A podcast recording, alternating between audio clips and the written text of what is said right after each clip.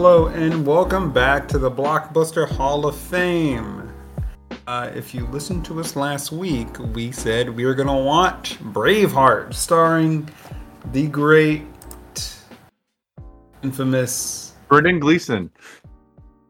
Hey, I love some Brendan Gleeson. I will watch that man in anything, but Mel Gibson. Um, however you want to cut it, I'm not going to get into Mel Gibson this episode. I don't care to talk about it. Um, so he is the star of the film Braveheart, the Oscar winner. Uh, so yeah, we got some Oscar talk coming back. We haven't had uh, any Oscar-worthy movies in a while, so we get to bring that back up today as well. Um, but yeah, guys, give me your thoughts on this movie. Uh, it came out in 1995. Um, this was my first time watching it, in probably like six or seven years. Uh, so Seth, tell us, what do you think about it? I loved this movie. I loved it when I first watched it, and I loved it still. I uh, went and bought the movie, Steelbook, 4K, all that stuff. I don't buy movies much anymore, like physical movies, uh, unless mm-hmm. I really like them and I know I'm going to rewatch them. And so I actually, I know, I really liked it. I thought it actually still holds up pretty well. Like there wasn't, I was a little afraid of that fact, you know, like, you know, you watch a movie when you're much younger and then, you know, like 15 years later, you watch it again, you're just like, ooh, Mm-hmm. Three ninjas. Yeah. Ooh. of all references, okay. All right, uh, the small child in me just flinched from pain at that one, but yeah, you're right. Okay. Um, Yorton, what did you think?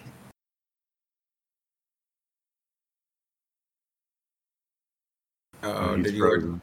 He's frozen. Oh, um, Ray. So your pick. What'd you think? Um, someone tell Yorton he's frozen in the chat. Um, I'm, I'm realizing me and Seth probably there's something in our subconscious that we like that are that's similar. I I don't know if it's just the the Highlands of Scotland or something, but we both love Highlander. We love this movie, and I think it's just good music that I, I don't I really know. I, I, I was worried about this movie too because every time I see it, I come in at a different part, and I'm like, oh, this seems cool. I can't and I get roped into it no matter where where it is. And I was kind of scared watching it from the beginning. And it still got me. It still moved me. It still I thought was I can't wait to talk about the battle scenes. Like it, it this was just a really good time. I wish more movies were like this. Um and as Yorton gets ready, I'll go in with my quick thoughts. Um, I said, I said six or seven years. I was no, it's actually been much longer uh, since I watched it. And what I reminded me of that, that it's been a long time, is that I forgot that speech came like right in the middle of the movie. And I'm like, oh yeah, this was the first battle, not the second battle. Mm-hmm. Um, I was I, I misremembered. I thought the speech came at the second battle, not the first one, and I was like, oh, okay. Um, so yeah, it as I told Seth, it the the and even you put in chat the the first like hour is a little bit slow. Seth is gonna have his thoughts on it later, um, but then mm-hmm. when it picks up, it picks up. I will say that um, is a good, fun action movie when the action is hitting. So uh, I'll leave it at that. Yorton, your thoughts? It's the best Scottish propaganda movie. I'm just going to miss it best with that just because it's not a very historically accurate movie, but I enjoy the movie so much. It's such a good movie. God, but yeah, history wise, it is completely wrong, but it's not completely it. wrong. But there are so many inaccuracies. You're right. Yeah, it, I, I, can't call it an historically accurate movie. Is what I'm just saying. No, but I feel like if the okay, so let's let's get into it now there are a lot of inaccuracies in this movie, right? Yeah, like the the princess that that oh, or the queen, oh. whatever. What? Don't step on the rundown. Oh my god. Okay, let's make our list. Let's go. So, I don't want to. It's gonna mess it up. Okay, okay, I get you. You're very well organized. Let's go. Uh, So these are our quick thoughts. Ray is ready to get into it. We're gonna get into yeah, it. Come on, come on. But I had the guys pick their top three historical action movies, and historical can come from any previous time period, so it doesn't necessarily have to be the era of like Braveheart.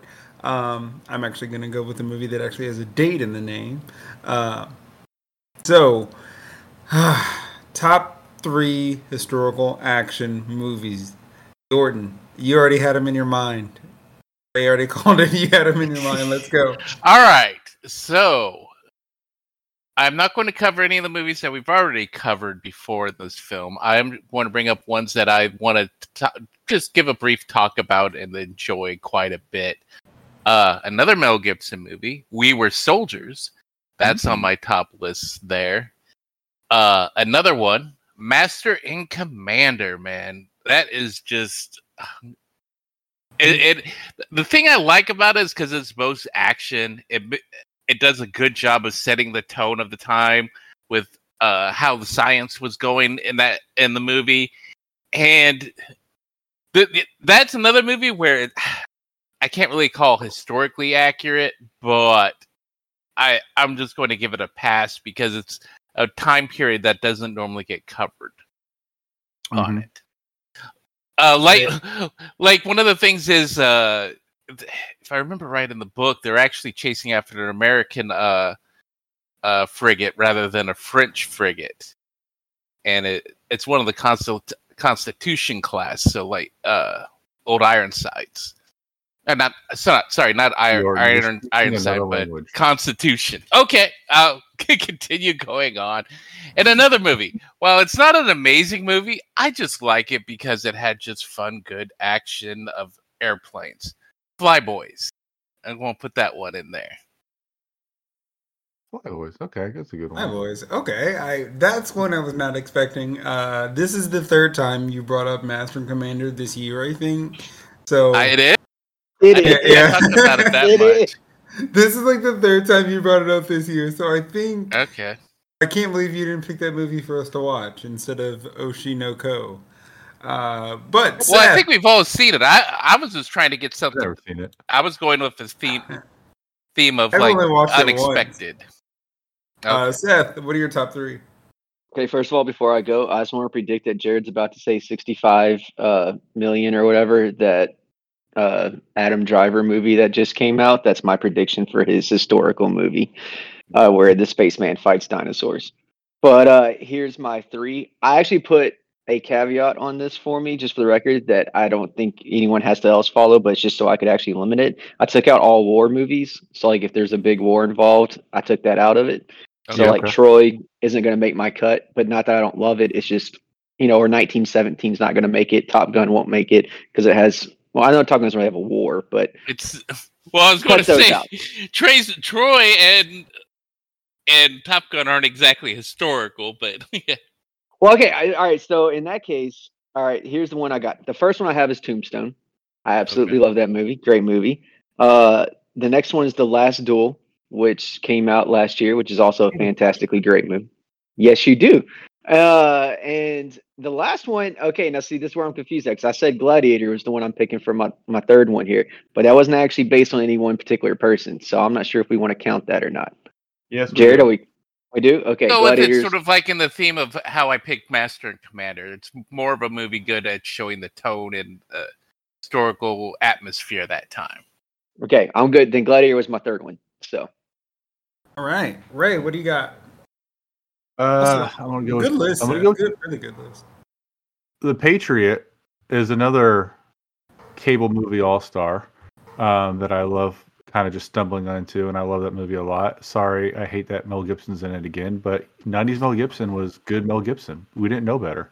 Um, Saving Private Ryan seems like the obvious answer here, so I'm not gonna. I feel like that's its own little category. So I'll go. Uh, Gladiator as well, and then I will also pick. I had it on my list here, Troy. So I'll go Troy. So there you go. Nice. I'm counting Troy. So not to pick. Um, now I'm gonna avoid movies y'all pick. Um, Seth, 1917. Um, I, I know that's what I was figuring. It's yeah. It's I was joking because that's a great movie. Oh damn, that's a good it's, one. It's it's perfect. It's perfect. So yeah, that's number one on my list. Um, number two, shout out to the movie that we watched uh, think last year, or the year before on this podcast, Black Hawk Down. Nice.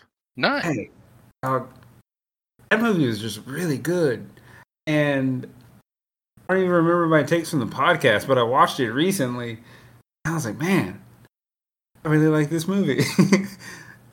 so if I actually had- remember right, uh, what you liked about it is the fact that you could have both a movie showing it like, oh man, these guys, uh, the soldiers are doing their best to protect each other and everything and honor them, but at the same time be a bit of an anti-war movie at the same time. oh yeah, I remember dude. right. I think that was your take on it. That the Okay, reason why I'm you gonna liked go back it. and listen to that episode because it like I just love that movie, man. It was really good. Um, I want to watch Dunkirk, so I know that was uh, everyone liked Dunkirk, or people had thoughts and feelings on Seth Dunkirk. Your face. Christopher I- Nolan, man, he Oh. Never can't go it. wrong with it. Oh, okay. Um, and does this count as action? Apollo thirteen? Question mark. I mark. thought about that, but no, that's drama. Ah, okay, okay. Yeah, it's like more like suspense of like, will they, will they not make it? Okay. Uh, Hacksaw Ridge, hundred percent. Okay. Shout out Andrew Garfield. That Wait, wait, is wait, the one movie I haven't seen. Did this man just pick a Mel Gibson directed movie? Oh, he did. yeah. no. Yes, that happened on air. That's recorded. We have that You for can't take it posterity's sake. Yeah, I forgot he directed that movie. I just remember Andrew Garfield. That man was amazing in that movie. Also, Um, Jared broke the streak. We had a Russell Crowe in all three of ours, and Hmm. then then we and I he was just trying to avoid movies that y'all had already picked. L.A. Confidential was right there. Hair. Man of Steel Yep. was right Directed by Mel Gibson. Yep, you are right there. Oh, damn it. Damn it. Uh, all right. Uh, I'm sorry, everyone. So Mel That's Gibson, MVP of the podcast on this today. I gotta go take Oh, a man. Shower. I'm sorry, guys. This is the greatest moment in our in the podcast forgot. right here. It's I downhill from here. completely forgot. I'm telling you, I watched that movie. I think it was uh last Christmas break. I watched it, and I was like, "Man, dude, Andrew Garfield is crushing it." The movie ended, then in the end credits roll, directed by Mel Gibson. I'm like, "What the fuck?" God damn it. Uh, okay, sorry. Reading it back in, we uh, picked our movies. That uh, everybody had a great list except for mine. Um, throw my whole list out just based on my last movie. Uh, but no, guys, we got some good taste in movies. I really like that. So, getting into this movie, let's just start with the elephant in the room. Yorton or Ray, this is your part. Go in historical inaccuracies. Yorton, Ray, setting it up. Let's go. Well, yes, it's there's so many inaccuracies. Like they didn't even wear kilts back then. Uh, that was kilts weren't even around until after William Wallace. Uh, Roger or Robert the Bruce never betrayed William Wallace. You know that was all set up for drama in the movie. The lady, the the queen or the French queen or princess, whatever, um, would have been an infant at the time of William Wallace's death. You know, so like that romance that was brooding there, would it never would have happened. There's a bunch of stuff, right? But I think the gist of it, of William Wallace as an outlaw leader, you know, fighting for independence and freedom, was all basically true. And I read a review where it's like, look, you can you can hate the movie for its inaccuracies, but if this movie makes you more interested in William Wallace and Robert the Bruce and the story of, of Scotland's independence, then it did its job. And I was like, no, that's true. So go ahead, Yorton. That's why I said the best Scottish propaganda movie right there. Anyways, the most inaccurate one I want to say is the first major battle, the uh, Battle of Stirling, uh, where they used the spears and everything. It is actually the Battle of Stirling Bridge. The both armies were supposed to be fighting on a bridge. Yeah. No bridge in that movie, but okay. I, I just thought that one was funny because it's called Battle of Stirling Bridge. Uh, I will. Seth, But you that's look like you want to say one. something. I did. I That's- wish that they had actually kept that battle on a bridge because, especially what we've seen in recent years, that can still be really engaging watching. Like you know the the churn. Yeah, because you got the of all bodies uh, funneling in and everything, and it just comes to a big meat grinder. Yeah, I, I feel like Mm. that would have been a great. But anyways, And that's what I'm saying. Like, I thought that part would have been like, especially if they would have kept that in, that would have been really cool. I mean, this movie did come out before like 300, but I think the one thing 300 did good really well was ha- having like mass close quarter combat, like in tight spots. And I think that's the one thing that that movie like actually like did well and like is withstanding time. And obviously that came out after this movie, but it would have been really good to actually see a good movie do something like that. Um, yeah. another z- propaganda movie, Spartan Big time. propaganda with that one. big time. Uh, Frank Miller. No, I also just Uh, wanted to add. I think another difference for Braveheart in its favor, like a point in its favor, is like Mel Gibson and I think the writer who is not related to Wallace but shares a name. Uh, they don't proclaim it to be historically accurate, Correct. and like I think that's a big difference because sometimes you'll have authors and writers and uh, creators be like, "No, this is accurate. Trust me. Here are some dubious historical sources I have for this, and this is Mhm. what the actual truth is." And they don't really say that. They're like, "Yeah, it's inaccurate, but we are trying to go for this feel of the mythic and the you know inspirational and telling a good story first. And I'm like, I can respect that as long as they don't try to proclaim that this is what happened. And that's also why it doesn't bother me with 300 because they start off right at the bat where it's basically like story campfire time. And so that was uh Mm. you're getting a perspective on it. And Oh, yeah. so I, I think Uh, that's a cool way of being like, hey, yeah, this is over exaggerated for a reason. And speaking of like propaganda, this led to a 55% increase in tourism for Scotland. Nice. Also, So- why pretty much why they voted for their freedom uh, of of separate from the UK.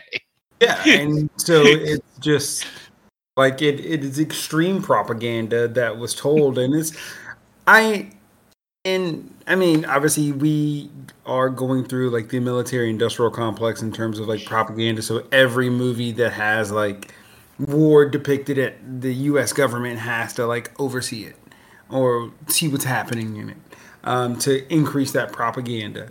Um, hence, after Top Gun, there was an increase in signups for the Navy and Air Force. Uh, but yeah, uh, anything else on the historical inaccuracies that we want to talk about before we jump into the good, juicy parts of the movie? I do want to say I feel like anytime you talk to someone who claims to be a film expert, they can't help but bring up, "Oh, you know, it's historically inaccurate," like all the time. But it's like it overshadows what this movie did for Hollywood. Because if you think about it, like this movie really reignited the sword and sandal genre. We got Gladiator, we got 300, we got all these movies that came out after this movie, and it was it was because it was such a huge success. So I think that's the biggest impact this movie has had. And I know it's inaccurate, but it it does so much more right as a movie. It's not a documentary, you know. Oh yeah, um, and like I said, it a lot of times like no one no one brings up the story. Actually, people do at times, but like I always tell you guys, I'm over black trauma movies. I'm over white savior movies, and those are being cranked out by the second. I mean, not now, uh, due to the writer strike. We support the writers, um, but obviously, like it's just beaten over the head, and none of that shit is accurate. it's so inaccurate. But it was like, oh man, you gotta watch this movie. It's so great. No one's carrying the water for historical inaccuracies when it comes to a white savior fucking movie. I.e. Green Book. Shit. Okay. Um, sorry. I There's, like, there's a bunch of examples there. I just, ugh. Um, awesome. So let's talk about some of the good parts of the movie because as I'm a little bit more ho hum about this movie, I really like it. I the parts I really liked were the two battle scenes, and love him, hate him. We mostly hate him. Almost all of us hate him. Mel Gibson. Fire quotes in this movie too. Mm-hmm. I mean, outside of his main speech, uh, what what else do we like about this movie, Yorton? I think this was the first, or not the first, but like the movie where it really pushed where, like, yeah, movie of the year, big can have your just crazy action blood fest, basically. Uh, And I feel like this was a good example of this movie where the uh, the violence and everything felt necessary because guess what? This type of combat is nasty, man, and it produces a lot of casualties, and so. I, I think that was one of the big takeaways with this movie and why Oh man, the yeah. action scenes are so rememberable. And it's so funny because as uh, sorry Ray, I'm gonna go to you. As Ray and I used to, I guess we all used to like grew up watching this on like TNT or TBS. Uh, I guess I forgot how bloody it was. Go ahead, Ray. Yeah, they don't show that, do they? go ahead, Ray. Uh, y'all remember during the Matrix, not the Matrix, uh, John Wick 2, there's a giant fight up in like the top floor of this building and it's nothing but mirrors. And I remember recalling he's fighting the, the girl, the the badass girl. Ruby and I remember Rose. like yeah, Ruby Rose. And I remember asking you guys like how did they film this and not capture cameras in the in the mirrors and the reflections? Like it was unbelievable. And this this time watching this movie, maybe it's because what Jared said, where it wasn't on TNT. It was actually like, yeah, I'm watching. I'm literally watching an 80 inch TV, and there's no TV edit, and I'm just like, it made me th- like actually question how did how do they film these scenes? Like, how did they do this? Because there's literally a scene where I I pause it, I rewound it, and I watch it again. A guy gets hit in the head with a hammer from someone on top of a horse, and it turns his neck around and then he gets pushed, bumped by the horse into like another horse and gets squeezed and falls down. But I'm like, how do you how do you even start setting that up to film and not actually like I, I just don't it's just it was so believable. Every hit looked real, every impact looked like it really happened. And I just don't understand how they did it. And it's just a marvel that it happened in the 90s like that because I feel like I don't, I don't know. I feel like it could have been cheap and not believable, but it it was it was good. And I think I'm going to nominate someone for MVP right now, and it's the battle coordinator. He is. I'm nominating him for MVP. I'm not saying he's my pick, but I am nominating him. So, um, speaking of all the blood and guts, Mel Gibson actually had like stepped into the room to edit the film as well, and they left. Uh, I mean, not as much, but the theatrical release had to be cut down uh, to fit into rated R. Mm. So yeah, they they left 19 minutes of the film on the cutting room floor on the actual like release copy on the cutting room floor. They're like, "Hey, no, this actually isn't going to make theaters if we keep in these 19 minutes." So it's kind of crazy. Um, Seth, what are your thoughts? What, what what did you like? So I'm gonna go ahead and hit on a point when you get to your negative. I'm not gonna discuss it directly, but I'll tie back to it whenever you address this. So it's a long movie, and I actually like long movies that work where the whole first hour is good setup for what comes in the back two hours. And I Yeah. hate long movies that don't do that. And so I feel like my payoff. So it's not just like a war movie. It's not just an action movie. Great action movie, great action scenes, but it's not just that. So it has that whole, you know, big origin story, almost like it's its own trilogy of movies in and of itself, right? Like the first hour is his, you know, origin. How, how did he come to be? The second movie is him being the hero, winning the Battle of Stirling. And then the third hour is his fall when he loses at Falkirk, and then he, you know, gets captured and you know brutally, you know, executed and an entirely horrific way. Uh, that pains me, makes me cringe thinking about. But it's like you get an entire trilogy in one movie here, and I like that.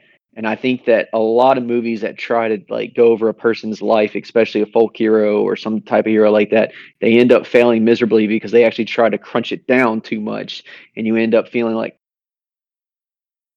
I feel like it here where Where did we jump at? And I never really got that Yeah. feeling in this movie where it's like, how do we get to this? Wait, what? Did I miss something? And so I really, really liked that part of this movie is that it felt like a full person's life story in three hours, which is I don't know. It was it was impressive. And also, like you said, the battle scenes are great. Uh it's just a really li- likable characters and easily hateable characters. And even Robert the Bruce, who you don't like in this movie, I do though, because he's trying. Like I like that he had a character arc as well. So yeah, Yeah. I don't know. That was my favorite part though, is that it, it encapsulated his whole life and didn't I- waste any of my time. I think just like in every movie, they were just like, "Hey, man, we need we need a Scottish guy. Uh, let's let let's cast Angus Macfadyen, Macfadyen. And like uh, like, hey, I need we need a Scottish guy." I was like, "Uh, what's Angus up to right now? Uh, what's Robert the Bruce doing? What's he doing?" Oh, okay. Uh, yeah, no, Robert the Bruce. It's like, what what's Robert the Bruce up to? And it was like, uh, he he retired three years ago. Uh, he said he's not going to act anymore. Call him up, cast him anyways. We need a Scottish guy. No, I just feel like he's in all movies as a Scottish guy. So, um, what were you going to say? His face in this movie looked a little too young, and he looked kind of like. I, I just if Robert the Bruce is the guy who ultimately delivers them to freedom, uh, him at this age, I guess, with his baby face, it didn't work for me. I, it's not believable. That's that's one of the a very minor nitpick. But I was like, I don't think he didn't really have much charisma. I don't think people are following this guy. Well, I don't think you necessarily uh supposed to feel like that through most of the movie. I feel like at the end is where it's finally like Robert the Bruce is like, "Oh, I I need to lead them and take charge."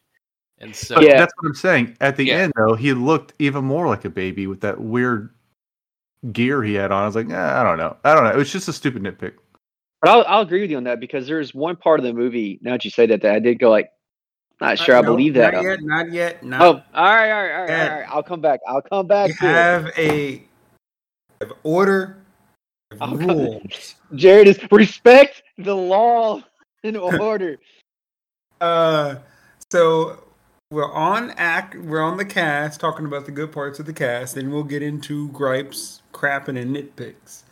So, as I just brought up, Macfadyen, uh, now Brendan Gleeson. Hey man, I can watch this man in anything. I can think watch this Brendan- introduced us to him. I can. This was what introduction to him in this film. I think so. I think it introduced us to him. But yeah, you're right. Brendan Gleeson's great in this. Um, uh, I l- Sophie Marceau's in this. Yes, she She's in She looked super young. She did. Um, the Irishman, who I'm nominating for Six Man right now, was in this.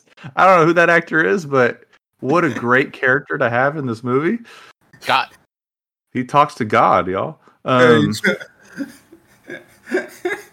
the Irishman. Uh, no, I think uh, like, geez, like Patrick McGoon, Goohan, McGoohan. I'm gonna butcher all these names. Longshanks. I thought he played a really, he played his role really well. I was just like, hey, dude, I want to punch you. I hate you. I don't like you. You're not menacing. You're just fucking Littlefinger. mhm. And he did that role really well. Um, Yorton, any actors you liked in this movie? I pretty much you covered most of it. Uh, because I was going to say the same about what Ray said with the Irishman. He's won a six man award on that, so I feel like he's going to win that. But yeah, uh, everyone was. Ju- it just felt like a really good cast altogether. So it, it's almost funny. It's like no one stood out, but that's because everyone did so well in this movie. That's sort of how Mhm. my feeling is. Like everyone knew, like, hey, yeah, this is a big film, and w- we're going to win some Academy Awards with this movie. That's sort of how it felt. On the I- cat. Oh, go ahead, Seth. Oh, yeah, I, there's one other person I do want to shout out because I feel like she doesn't get her due, and I will have a semi Ray moment in that I thought she was more attractive than the French princess. You know, it's Catherine Mm-hmm. McCormack. Uh, I was like, holy crap, she is extremely beautiful in this movie. Uh, but the thing is about her, though, that's as far Ray as I'm going. Uh, Oh, Is- quit using Ray as a bad verb or adjective, y'all. It's not bad. uh, no, but like I thought she actually did a really good job for having, for really helping to sell the motivation of William Wallace in the movie. In that, like, she didn't have any time, especially comparatively for the whole movie, but she made me care enough where I was like angry at the you know boil-ridden Englishmen who tried to Mhm. attack her and everything, and I just think she didn't feel it didn't feel like a cliche because I actually cared about her character enough already at that point.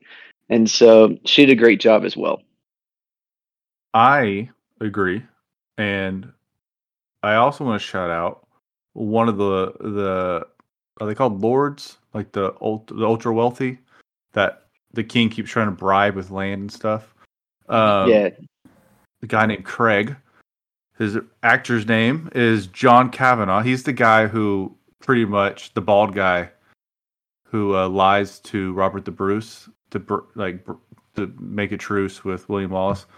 Very punchable. Did a great job in this movie. He made me hate him very much. I did not like that guy, and I feel like he did his job really well. Um, the Irish guy, I just want to shout this out because I don't know if we're not doing best lines. I just want to say one line and we'll, we'll move on from this, Jared. Made me laugh out loud. He said, The Almighty tells me he can get me out of this mess, but he's pretty sure you're fucked. Made me laugh out loud. Yes. Um, and uh, it's actually one of the opening lines from a former podcast I used to listen to. Um, uh, the Lights Camera Barstool. But, mm, and picked up by Barstool. It it is what it I don't know about it. I I mean, well, Barstool sucks. Um, Jared's but- making all sorts of revelations today on this podcast. Yeah, I know, but it was a long time ago. I haven't listened to it in like two years, two three years. Uh, but that's one of the quotes from the opening of the podcast. But um, now we're going to move into gripes, crap, and, and nitpick. Seth, since you started us off, um, or since you had something going, to go ahead and keep going. Oh, the only thing I had really is I do not believe that in this movie, with the way that Robert the Bruce was depicted, that William Wallace would have told him like halfway through the movie, even I would follow you. Right? I was like, why? Why? I mean, granted, I will say this though, in fairness, relative to the other three people in the room, okay, but he made it seem like there was some deeper reasoning other than you're, you know, not the worst thing ever compared he's to the three old men. or something. Yeah, like something like I don't know. It was one of those things where I was like, I had a hard time believing that, but I got over it quickly because I understood that Robert the Bruce was a big deal, so I was cool with it. But that was my one little moment in the movie where I was kind of like, huh? All right, um, Ray, any crapping? No crapping. Uh, I said Robert the Bruce. There is one thing, and I this this is the first time I saw it, and this is so stupid. When he's getting his balls cut off, and they start chanting mercy, and they cut to the crowd. There's a little girl who looks directly to the camera, and I saw her this time, and I was like, "Oh, now I can never not see her anytime I watch this movie." and that's it. oh goodness, uh, Yorton. I, I don't I really don't care about the inaccuracies because ultimately this movie made me go on my on my Barnes and Noble Nook and search up William Wallace because I wanted to read more about him and his life and I wanted to read more about Robert the Bruce. So like it got me interested in the in the history of it, you know. It made me watch Outlaw King, a great Chris Pine movie, and this is a Chris Pine loving podcast. good? Did so- you enjoy it? I did actually. I really liked it. I watched it right after Braveheart. I was like, oh, this is awesome. Good double feature. I need to rewatch it again. Yeah, it was great. Chris Pine was fantastic as always. All right, not gonna fall for that bait. Uh, Yorton, What was the question again? I missed. yeah, are, are you just crapping? Any crapping or nitpicks? Not the no, inaccuracy? uh, I pretty much already discussed my only nitpicks on it. Uh, So I'm gonna go ahead and say it. Uh-oh. This movie's just just just does doesn't do it for me, y'all. That's that's kind of what it is. I was watching it, I'm just like I outside of like the battle sequences, it's uh not, not really there, and that's that's on that that's I understand that's on me because there's a lot of good content that the world puts out. Um, I'll I just tried to watch Succession, also uh, Mhm. Brian Cox, and it's good. It just it's not for me. And so like there's some things out there that are just like that. Um, and it's this movie's kind of it for me. Like ah, it's like very like midlining. Go ahead, Ray. I- that's a fine take. You- I mean, you're, you're wrong, but good for you. Um, but I I didn't say anything it. negative. no, I'm joking. I'm joking. Yeah, I, I get that, and I feel like I maybe what what I don't know something about the music in this movie elevates it to another level where it is where I would rewatch it maybe three times. That music is so damn good in this movie. I think it elevates the movie.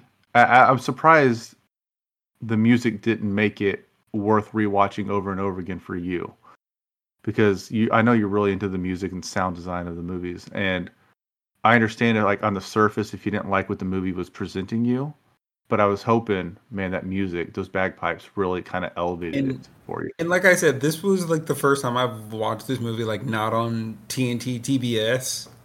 Mhm. So it was kind of like watching it for the first time, and so like I'm not saying that I won't watch it again. I may go back to it, but it just didn't really do anything for me. And it's kind of like it. It reminds me of like black movies. Like if you're a black person, you like you've got to see like Friday, you know, Best Man, uh, you know, Boys in the Hood, New Jack City. And I feel like this is the other way for like white people. You haven't seen Braveheart.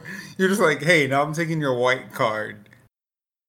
Yeah, Because it's just like, if I I, haven't respond. seen Friday, That that's so much a hot take, but a unusual take. I, that is I my was- favorite thing you said and I also don't know how to respond to it like I just I don't. I, I, I just think, wow. I Second feel a way but I don't know what way It's my second favorite thing he said. My first was that he picked Hacksaw Ridge, but I don't know. This is a movie that doesn't have one single person of color in it. Just throwing that out there. Yeah, well, because it's England in the 1200. I know, but I get where you're coming from. It's already not historically accurate. But that's not even the point. What I'm saying, it's just that this movie does feel very mayonnaise. Oh, now you're You just mean- throwing out insults and slurs.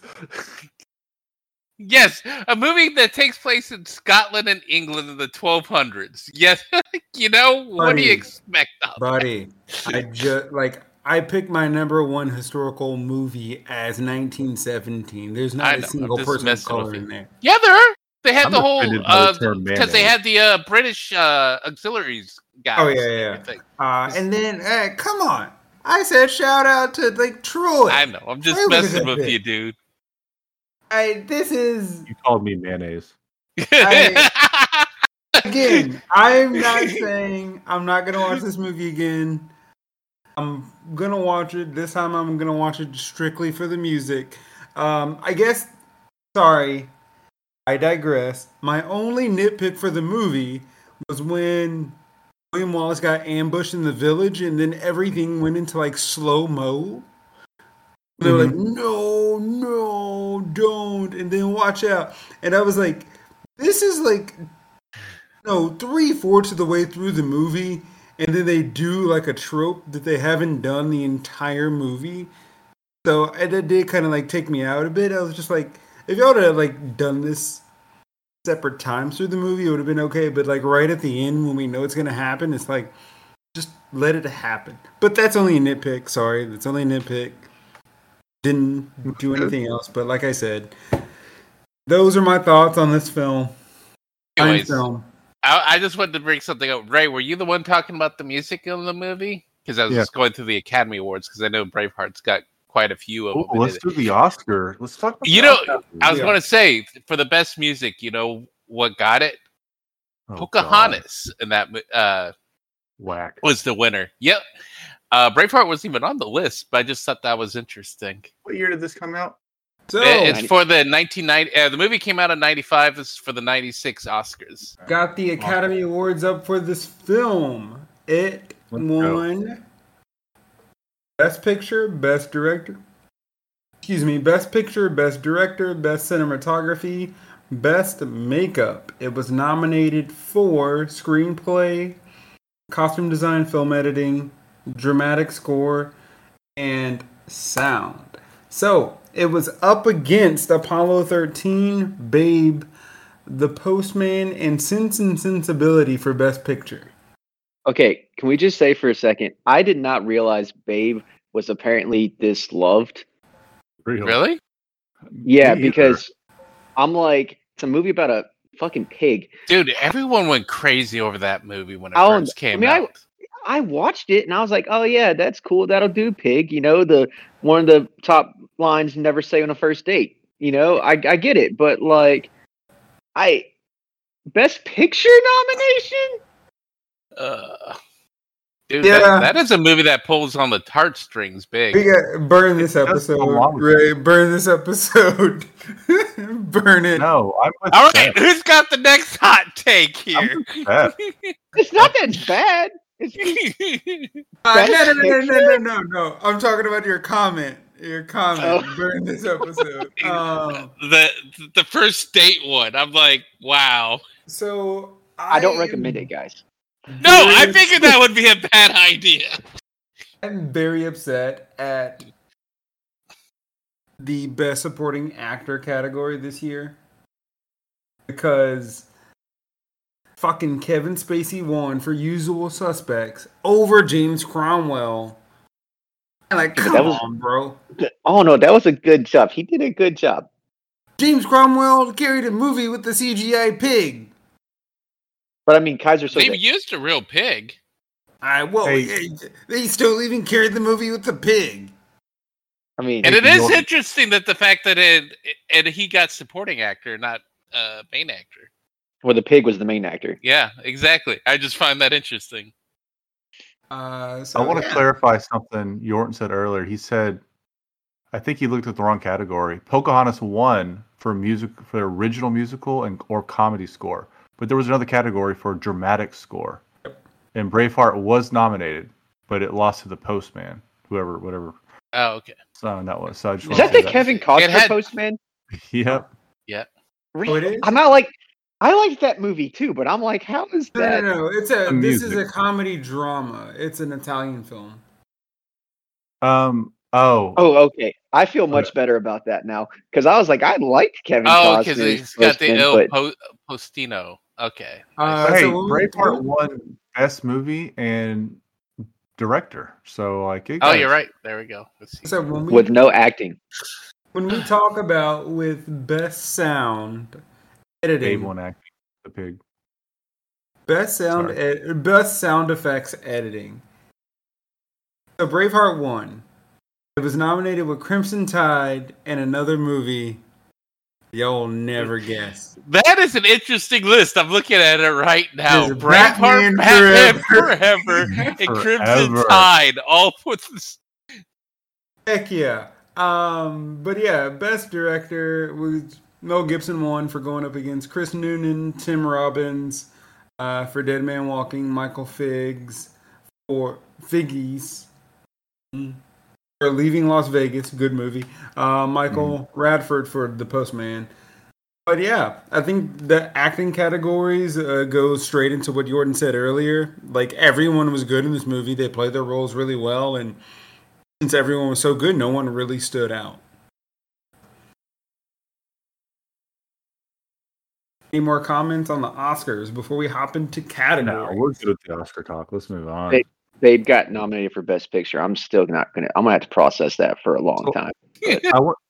I want to say you we're just about, need to go revisit it. uh, You know, and when's the last time you seen Babe? A movie about future bacon got nominated for Best Picture. I, I just don't know what to do with my life. All right. Before we go to the categories, hold on. I know we're about to hit the categories, but I do want to say I'm reading a book right now called The Outlaws of Sherwood, and it's a Robin Hood novel, and it's really good. And I'm just like reading that at the same time I'm watching this movie, which is kind of like they're very similar, Robin Hood and William Wallace in this movie. Just Yorton, you know it's similar. You got this outlaw fighting for freedom who gathers a group of men. Sometimes they're merry, sometimes they're not. And they're fighting for their freedom. And I just, it's similar vibes. I just want to throw that out there. All right, go on to category. Sometimes they're merry and sometimes they're not. I think you're ready to bust out the song with that one right We right need there. to end this episode. All right, categories. Best scene, nominating the impassioned speech through the whole first battle scene. Uh, that's my nomination. That's what I'm picking. Ray, you raised your hand. What are we talking about? Well, I want to nominate a few here. And we got meeting the Irishman for the first time. What a great introduction to a character. You know, you're like, oh, this guy, this guy's cool as shit. I hope he, I hope he's a good guy. All the way to the end of the scene when he saves William Wallace from the attacker, and William Wallace thinks he's attacking him. Um, the battle shield scene. seems better. I think Huh? the the Irishman's shield seems better. Um, the battle scene where they outsmart their opponents with the. Uh, is that the, the the Stirling Bridge one? hmm The first one, where the feint, where they pretend like the cavalry is retreating, and then comes in Yes. at the end. Yeah. And does that also include the Irish mutiny, where the Irish charge and just start shaking hands with them? No. Okay. No, Well, that's, the second scene I want to nominate. Is the Irish mutiny where they charge like they're going to attack and then just stop and shake hands like ah we're not we're not going to fight against you. because You know, it's um, my island, my yeah. island.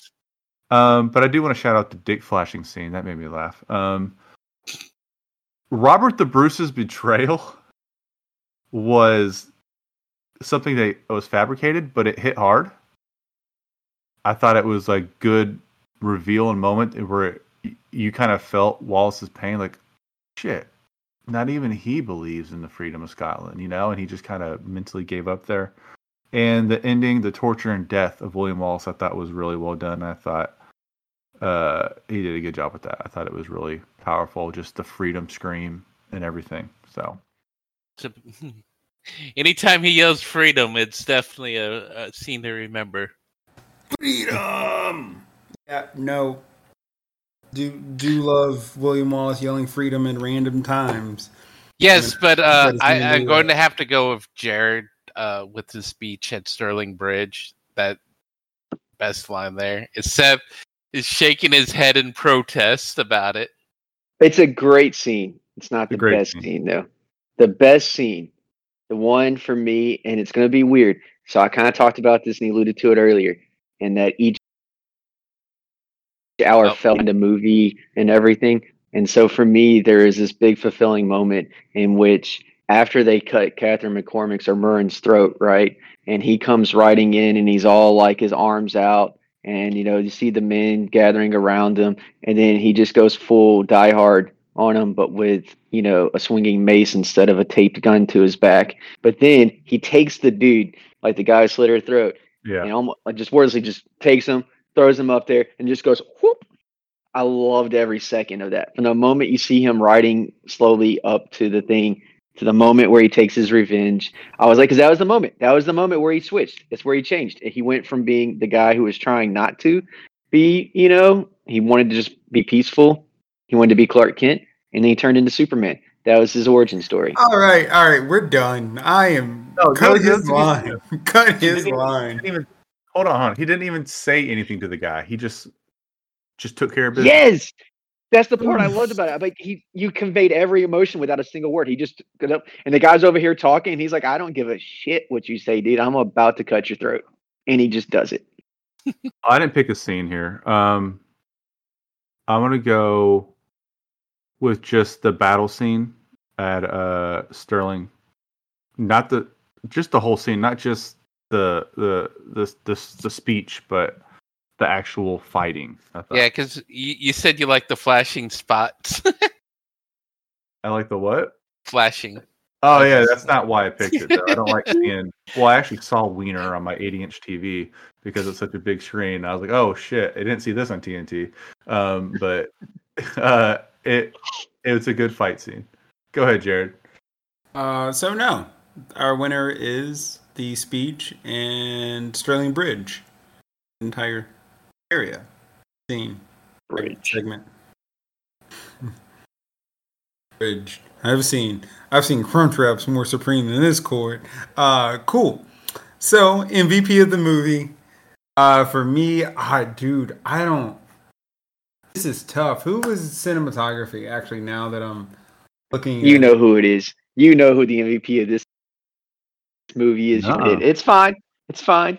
John Toll is the cinematographer because I was Oh, John Toll, earlier. MVP. Let's go. Let's go. John Toll. Really? Over James Horner? Over Ah. Scotland? Over Over Over Scotland, the dude. the reason why Scotland. Scotland looks so good is Hey, because nothing of wrong his. Scotland MVP. He edited. No, no, it's Mel Gibson. You know it. He edited the movie. He helped Uh, edit Seth You is directed breaking it. up right now. He acted in it. We Yorton, know who you. do you we- got? You know what though? I I, I am go- the reason why I looked it up because I was going with Jared, uh, cinematographer, just beautiful, shows off Scotland and everything. that I, I I agree with him, and that's just one of my biggest takeaways every time I watch this movie is how beautiful this movie is shot. Yes, I agree. Mel Gibson did an amazing job, but at, at the same time, this is probably one of the best cinematography movies ever, and so I am going to give it to him. I All right. am not going to agree with Seth, but I'm also not going to agree with you two. Yes. Beautiful movie to look at. And yes, Bill Gibson did everything correct and it was just well done. He did editing, he directed He's it. Jimmy Butler in the playoffs. Okay, cool. Um Uh, except for Jimmy Butler's a good guy. Well, I'm not Stand-up saying we're- I'm taking that out of the equation. Um, the battle coordinator for me is I don't even have a name. Just battle coordinator is the winner for me because that's that and James Horner's music are the two most memorable memorable things for me about this movie, and so that's what I'm taking away. It so you guys have your picks. I will lose, but you're wrong. This is the Russell Westbrook MVP right now. That's what this is. I just want you to know that. You're not wrong. Mel Gibson deserved it. I mean, Mel Gibson, James Harden. I mean, uh, let, let, And that is let- not arguing for Mel Gibson the person, just Mel Gibson the that's, artist in uh, this movie. let's call For me, it it- has nothing to do with uh, the if Yeah. Mel Gibson's good or bad person. To me, it's just I love that cinematography of the movie, and that was always. What But I it says a lot. About, it says a lot about this movie that there's legit like four nominees for this for this uh, award. Like Yeah. it's I mean, I mean, like what it, it it has to be like Scotland. It has to be like the cinematography. Like it boosted. It's propaganda. Yorton's right. It's the propaganda machine. It has to be Scotland that. won the movie for Like sure. I'm not even I'm not even like discrediting Mel Gibson because obviously he edited the movie and he produced it to be able to get it into theaters to be this successful. But it's the setting it was in. It was everything that was done. It's a beautiful movie, and it's this is like one of those ensemble movies that came together that just I guess was like a perfect storm. And like legitimately no disrespect towards Mel Gibson in this movie specifically. No disrespect because he did a great job, but it just me, I just nominate everyone involved with this movie. Like if I had to pick, it would just be everyone. uh, he the cinematographer also did one of other uh, Ray's favorite movies with Almost Famous. oh, nice. Yeah. Uh, all right, so our winner is pretty much everyone essentially because we all like different picks. Um, six man. We talked about the Irishman, Ray. I mean, it's got to be him, right? There's a lot of great actors in this movie that are nominated, but they're just filling up the nomination spots. It's it's the I- Irishman. Yeah, I was gonna go with either the Irishman or Longshanks. Were gonna be my six man, and like I brought up Longshanks earlier, he was just the perfect villain, like Likeable. Littlefinger. Yeah, just so unlikable. I was like, hmm, Every time I saw his face, window. every time I saw his face, I just like. I get why British people wouldn't like this movie because it's like you watch, I'm like, yeah, F the English. And then you got to Right. remember that this was like 800 years ago. It has nothing to do with modern day stuff. But you're like, He had very Game of Thrones vibes to him. Very did. Lannister esque. Yeah. Yes, Littlefinger. Yeah. Oh, I'm with Ray. A Lannister. Nah, I'm he more was definitely a Lannister. Lannister. Tywin Lannister. actually, he is yeah. very- Yeah, he's Tywin. Yeah. I mean, like Even how he just felt treated his really son. But yeah, especially the way he treated his son. He's like, dude, my son's Hey, so sensitive. father No way I the can tell him to negotiate. Father of the Year. Father of the Year, Tywin Lannister. Hell yeah, let's go. Jeez, that was all right. Um, and Tywin's my favorite Game of Thrones character, so I, I'm good with that. I'm not opening up that that bag. hmm, Let's just this is That's a a podcast. episode. That's a bonus is- episode. I like No, that bonus buddy. episode of category and ranking characters in Game of Thrones. There we go. That's a bonus because I let's do it. No, no, no, no. Seriously, uh, Ray, mark that down. We're doing it because that, that that's gonna be a fun episode. Um, and we all liked everything about the movie. There was nothing we would all like take away. I don't think there's a general consensus. So, um, all right, guys, you know what time it is. Rotten Tomatoes. Rotten Tomatoes game. Maybe I'll put that in this time.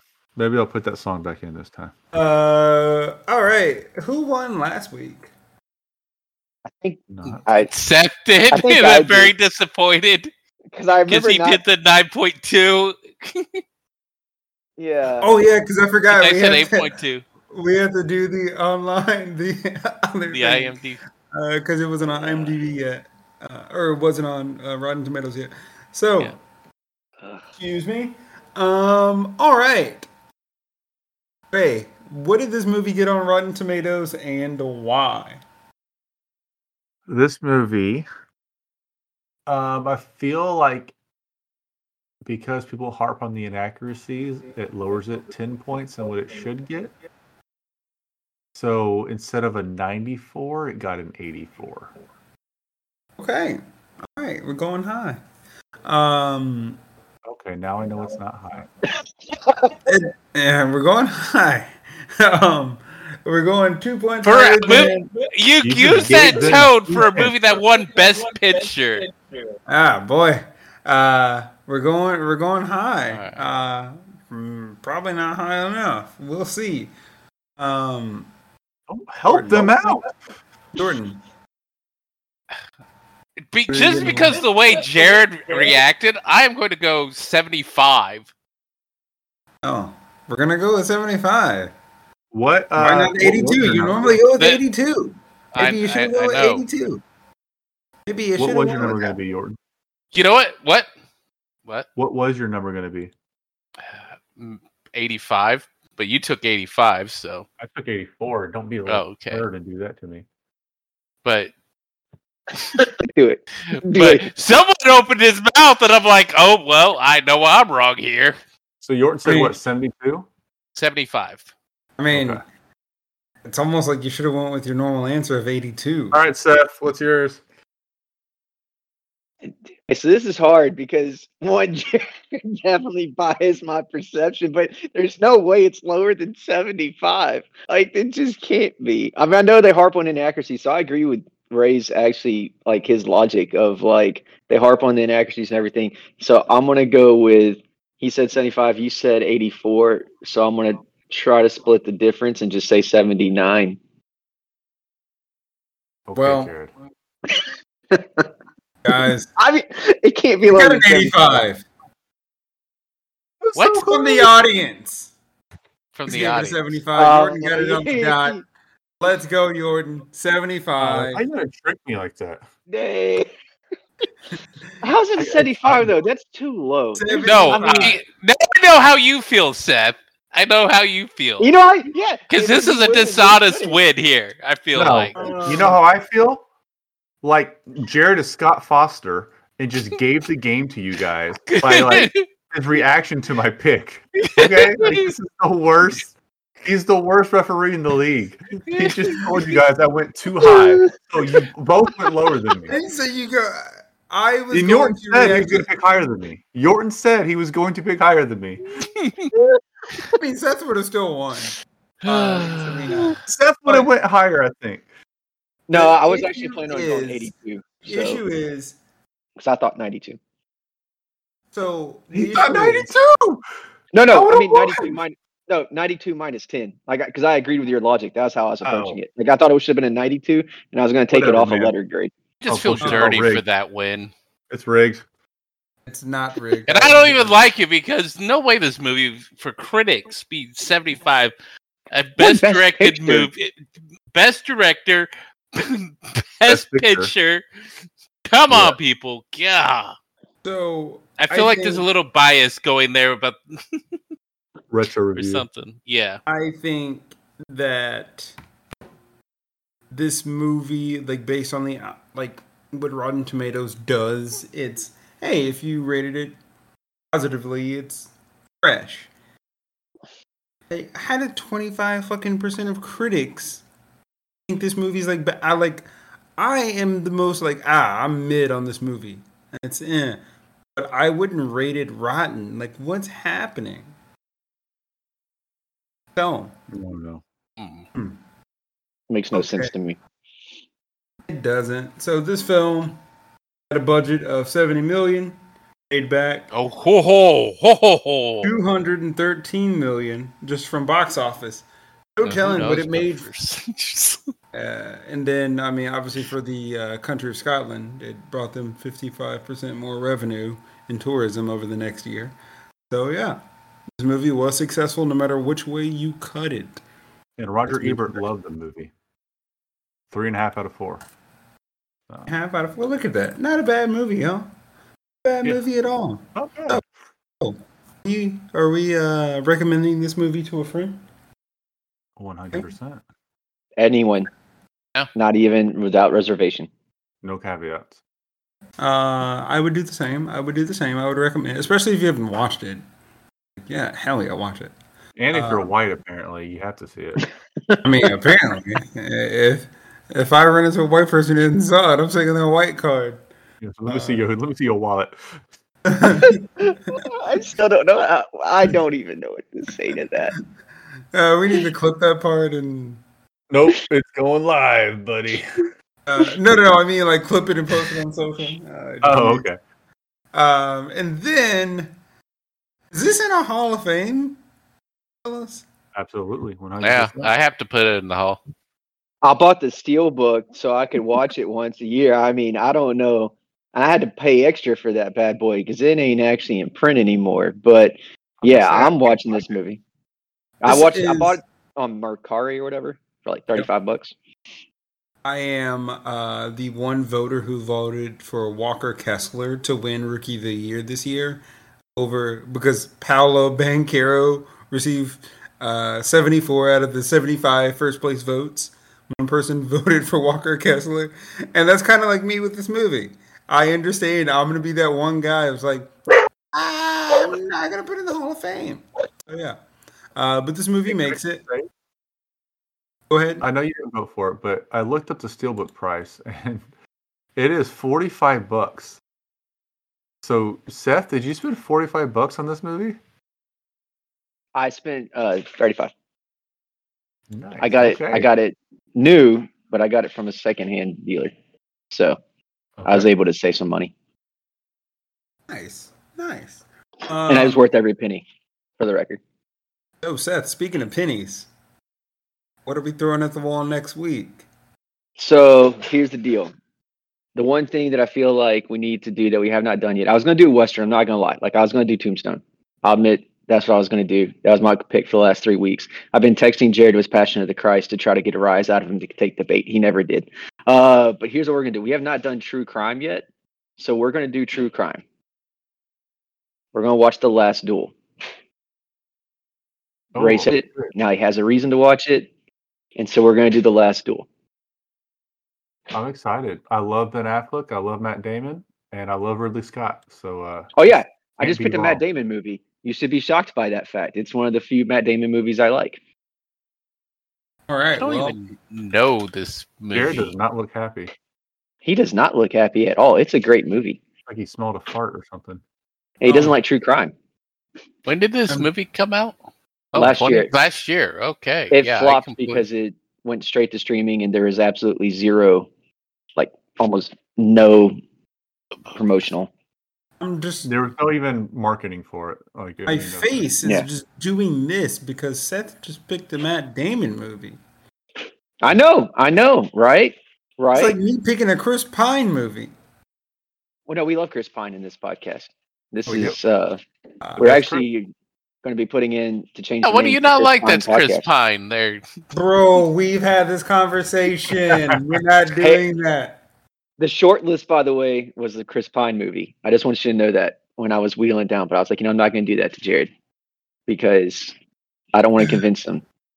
So I'm excited to watch this movie because I really wanted to watch it. Now I have a reason to watch it because it has uh, obviously Matt Damon, Jodie Comer, Adam Driver. Uh, love all three of them. Um, Adam Driver more so based on projects. Some projects he's done I haven't been the best, but uh, Black Klansman he was amazing in that movie.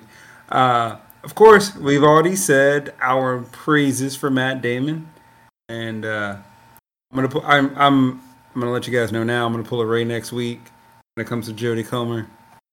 Just get ready for it. I'm Ray. I'm already wearing that Leave badge my next name out your motherfucking mouth. not in this movie. Not in this movie. oh no! Don't ruin it. you Uh, have to stick to it. awesome. So, guys, thank you for listening to us. I know this episode had a lot of quotables. Uh, cancel all of us later, please. Um, but yeah, we will talk to y'all next week watching the last duel. See ya. Later.